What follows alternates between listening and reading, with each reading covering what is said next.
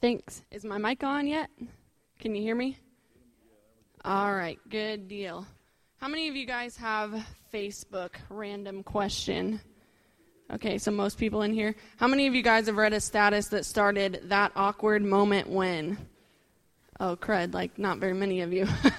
I had a that awkward moment when moment this morning when I realized that awkward moment when you have to get up and preach after Yulin is gone. It's like, oh, this is not going to be good. But I uh, I really appreciated that, Yulin. That was a that was a great word, and I really enjoyed that. So, if you guys don't mind today, I'm going to do things probably a little differently than most sermons go, and just kind of talk with you guys through uh, through my life in the last couple years and and what's been going on. I know that most of you guys have heard from probably my dad and my mom's perspective what it was like to move from Illinois to Tennessee and their calling from Illinois to Tennessee. Um, but maybe a perspective that you haven't heard much on is us, the kids, you know, moving to Tennessee with them. So I kind of wanted to share with you guys um, what that's been like from our perspective. In the summer of 2012, for any of you guys that don't know and might be new to our congregation, my dad took the pastoring position here at, at that time it was called Bethesda. It's now called Life Church. And that was a really interesting move for our family because we had been in Illinois our entire lives. So we grew up there. We knew everybody. My grandparents lived like two doors down from us. And we kind of had this family atmosphere environment going on.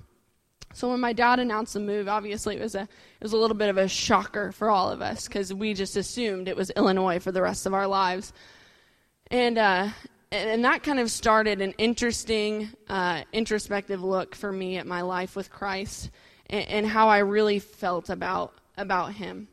So in, during that summertime, one of my friends called me, and I was out at Whitestone. Many of you guys know Paul and Jean. Paul spoke here last week. I was out staying at there at their house, and I got a friend from one of my uh, a phone call from one of my friends back in Illinois. And I didn't get time to answer it, and I heard a voicemail that just said, Hey, Natalie, I'm going through a really tough time. Could you call me back? And uh, I really need some prayer. And I, I kind of hate to admit this while I'm on a stage today, but if I'm being honest, I wasn't at a point in my life where I really felt like I was able to pray for someone else.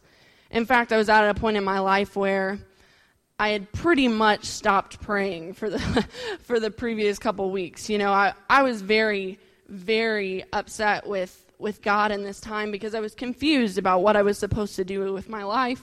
And I, I knew what my life was going to look like. I knew I was going to graduate college, move back to Illinois, get a job, buy my parents' house off them, move them into the property next to us because I loved our family home and it was mine. so that was, I mean, that was the game plan all along. So when suddenly my world got shifted and we were in Tennessee and I didn't know what I was doing and I didn't know my plan and I'm getting close to the end of college and I'm freaking out, you know, about what I'm going to do. I had just pretty much stopped praying. And at that point it was it wasn't so much that I didn't believe in God or didn't believe in the power of prayer, rather the opposite. I believed in God and I believed in the power of prayer and I didn't understand that why had I prayed that my family would stay in Illinois and we ended up moving to Tennessee. What what happened. I knew God was there and I knew He was working and I knew that He answered prayers, but I couldn't understand why He hadn't answered mine. So maybe in some juvenile way, I had the same thought process that goes on when, a, when union labor goes on strike and thought, well, if they're not listening to me when I'm talking, maybe they'll listen when I'm not. And I was kind of on this, I guess what you would call a God strike. I wasn't talking to him. He wasn't listening when I was. So maybe he'd pay attention if I just shut up for a while. So I'm in one of these stages, and my friend calls me and wants me to pray for her. And I'm thinking in my head, oh, great. like, you know, even if I'm not going to talk to God, I'm not going to let people know that I'm not talking to God. that would be bad. You know, my dad's the pastor. That'd be a little embarrassing. so I'm, you know, kind of having this internal conversation, and I come to the decision that, you know, I know I believe in God. I know I'll get through my little temper tantrum here eventually and I'm going to go ahead and call Stephanie back. So I call her back the next day, and to my surprise, she said, Natalie, you know, I, just since I've called you, God's just done an amazing work in my life. I've, I've really been realizing that in American society, that as we grow older, the less dependent we come on our parents. But in the, uh, you know, in the Christian perspective, the older we grow, the more mature we get, the more dependent we need to become on God. And she starts giving me this message of dependency, and I'm like, oh no, I've been tricked. you know, like I was thinking I was going to fake a little prayer here and like go on with my God strike, and suddenly I'm getting a full blown sermon that I can't ignore because it's with my friend from Illinois on the phone. And as I, as she's speaking these words to me, I, I begin to realize my own dependency on Christ, and I begin to realize, you know, like how stupid maybe I was being, and uh, and I decided that when I got off the phone that I was going to go ahead and take a stab at this thing again. I was going to I was going to try and talk to God and and you know just just see what came of it. Come to God as as my father. And of course I I'm too stubborn to let Stephanie know that maybe we were on a God ordained phone call at that moment because she had no idea. I was like, "Oh yeah, good for you. Learned that lesson a long time ago," you know, having that kind of thought process in my head. But when I when I got off the phone, I decided I'm going to open my Bible. And I use my Bible on my phone a lot, and it's got like an audio app on it. So I just figured, you know, I, I was so kind of tired of tired of this whole battle that I was having internally. I was like, I'm, I don't even want to read it, but you know, I can at least muster the will to hit play and listen to it, and, and you know, maybe something will come and I opened the audio Bible and just looked down at what I'm about to play. and I was like, Are you kidding me? The miracle of Bethesda was the tagline. And I have no idea why that pulled up on my phone at that minute. But I mean, for those of you that are new, again, our church's name was Bethesda here, and I'm mad at God because I'm not understanding what's going on in my life. And I opened this tagline, Miracle of Bethesda. And I almost put my phone down at that moment, like, that's not funny. no more of this, you know, we're not having this conversation again. You know, I, I, thought we could avoid that subject for a little while until we're back on good terms. So I open my Bible and I decide, you know, it's really not going to get worse. You know, it really isn't. So I'm just going to hit play and listen to it and relieve my guilty conscience a little bit, you know, get a little God and then go back on this strike possibly. And uh, I read this passage in John 5. Sometime later, Jesus went up to Jerusalem for one of the Jewish festivals. Now there is in Jerusalem, near the sheep gate, a pool, which in Aramaic is called Bethesda, which is surrounded by five colored colonnades. Here's a great number of disabled here a great number of disabled people used to lie. The blind, the blind, the lame, the paralyzed. I paused after I had read that passage, you know, just kind of thinking through, still kind of upset at God, but wondering what this passage was all about. And I had this thought come to my mind.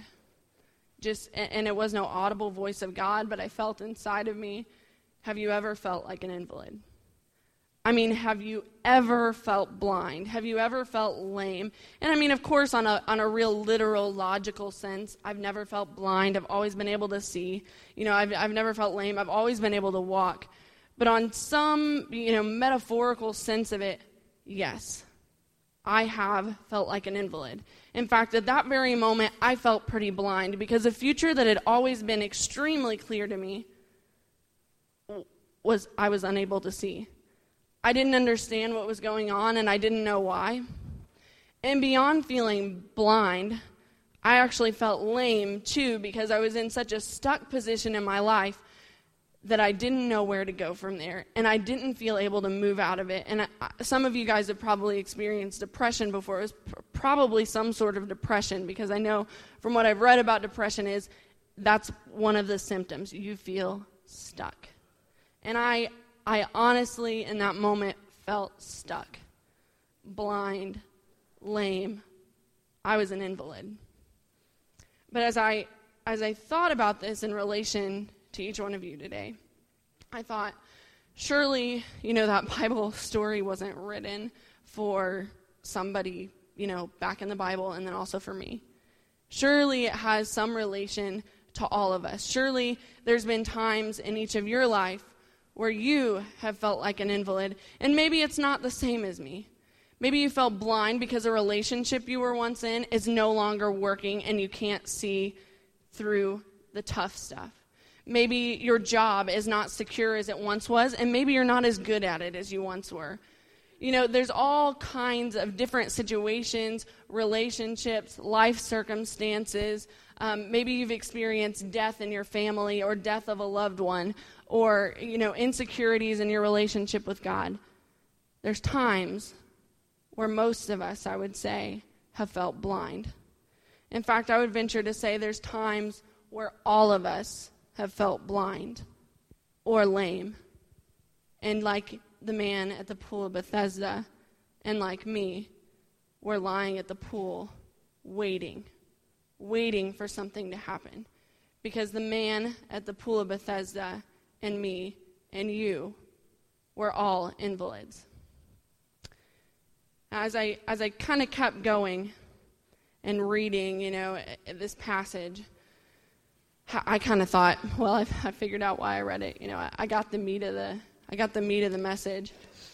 But I kept going, and this passage continues with When Jesus saw him lying there and learned that he had been in this condition for a long time, he asked, Do you want to be healed? Now, you've probably seen just from things I've said earlier, I'm a little bit sarcastic. so when I read this, Do you want to be healed? at risk of being called a heretic while on stage today, my honest reaction was, that was a stupid question, Jesus. You know, like, this guy is laying at a pool that's rumored to heal people. He's lame. You know, he's been lame for 38 years. Like, you don't think he wants to be healed? Of course he wants to be healed. Why are you asking that stupid question? But as as I'm literally, and, and, I'm one of those people that I'm not exactly quiet all the time. you know, I'm quiet sometimes when I'm meeting new people, but my family can tell you, at least around them, I'm loud. so when I when I heard when I read this, even though I was by myself, I literally said out loud, "That was a stupid question." You know, like just saying that. And as soon as I said it, I thought in my mind, "Well, why is that a stupid question?" you, you know, I mean, obviously there's an answer, but but why might Jesus have asked that question? Is it possible that there might be some unknown reason that I don't know of why this invalid could have possibly not wanted to be healed? So as I go down that train of thought, I think, well, I mean, he's been an invalid for 38 years. What can he really do? I mean, his income is probably tied to the fact that he's an invalid. I, I mean, by this time, by 38 years of being sick, you have to have gotten a pretty good victim mentality going. I mean, I had one and I was mad for like a month, you know? so I'm, you know, as I'm thinking about this, I'm going, okay, so, so maybe that wasn't such a stupid question. Does he really, really want to be healed? Because if he's healed, he has to go on living like a well person. He can't complain anymore. Any bitterness that he's had in his life, any situations, they have to go. And so as I'm thinking about it, I'm like, well, of course you want to be healed, you know, and then I'm like, well, maybe not. I'm, you know, I'm kind of analyzing my own life, going, do I want to be healed? like, really? Because if I'm healed, I'm not really supposed to be mad at my parents anymore. and I'm pretty ticked at them right now. You know, I'm, I'm having this internal conversation. And beyond that, I, I really can't be mad at God anymore if He's the one who healed me. That doesn't make good logical sense. And so I'm having this, you know, internal dialogue of do I want to be healed?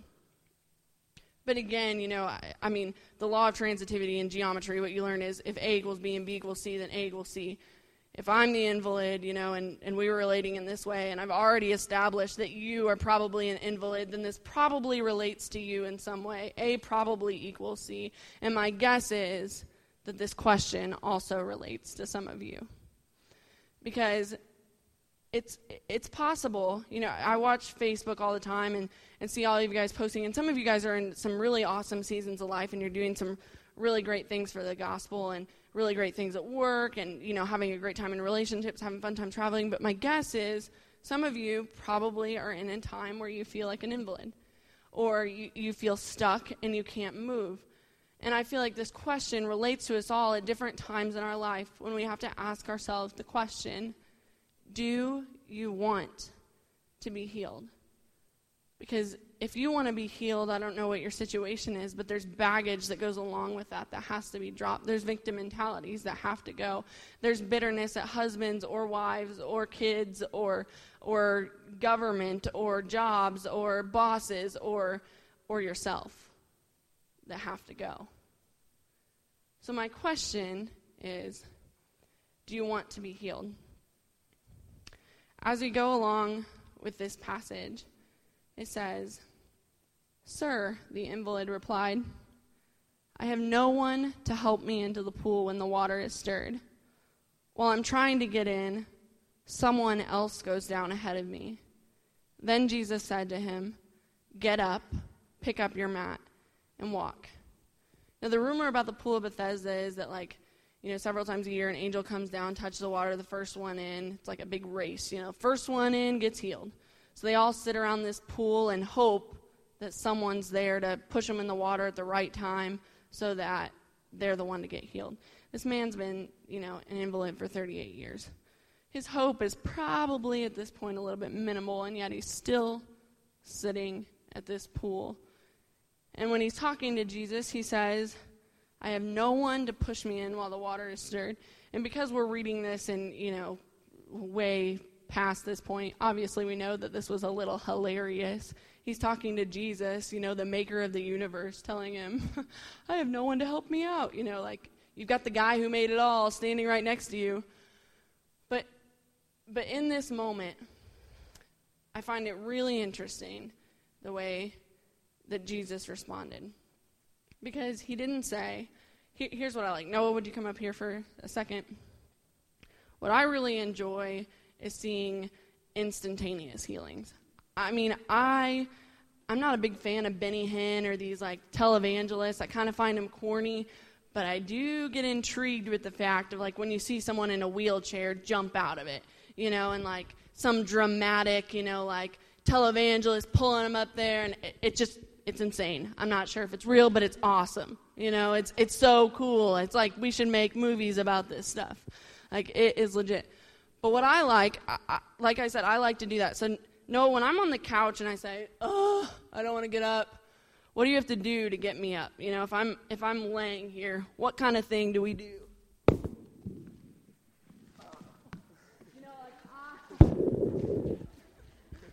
I want someone to pull me up. You know, if, if Noah's going to make me come up and help him with some chore or pick up something, he, I'm not getting off that couch. You know, I've been laying on it for a while. Noah's going to have to pull me up. And what I've experienced in life is that so many times in our walk with Christ, I wait for that moment. I wait for that, you know, Jesus dramatically not giving me a choice about it and just grabbing me and picking me up. When in all reality, most of the time, it's Jesus helping you help yourself kind of thing. You know, it's it's it's him looking and saying, "All right, I'm here, but now you're gonna have to get up." You know, I, I've asked you if you want to be healed, and you said yes, but you're still laying there in all the nastiness. You're laying there with all your baggage. You're laying there with your victim mentality. You're still complaining about your parents or your friends or your job or whatever is going on and I'm here. So get up. And it was this crazy moment to me where I was like, wait a minute, you mean you mean this doesn't have to be like a, a Jesus just picking me up and having this crazy moment? You mean I can literally just stand up right now? You mean I can I, I can get out of this mess? And I didn't want to I didn't want it to be a partnership. I wanted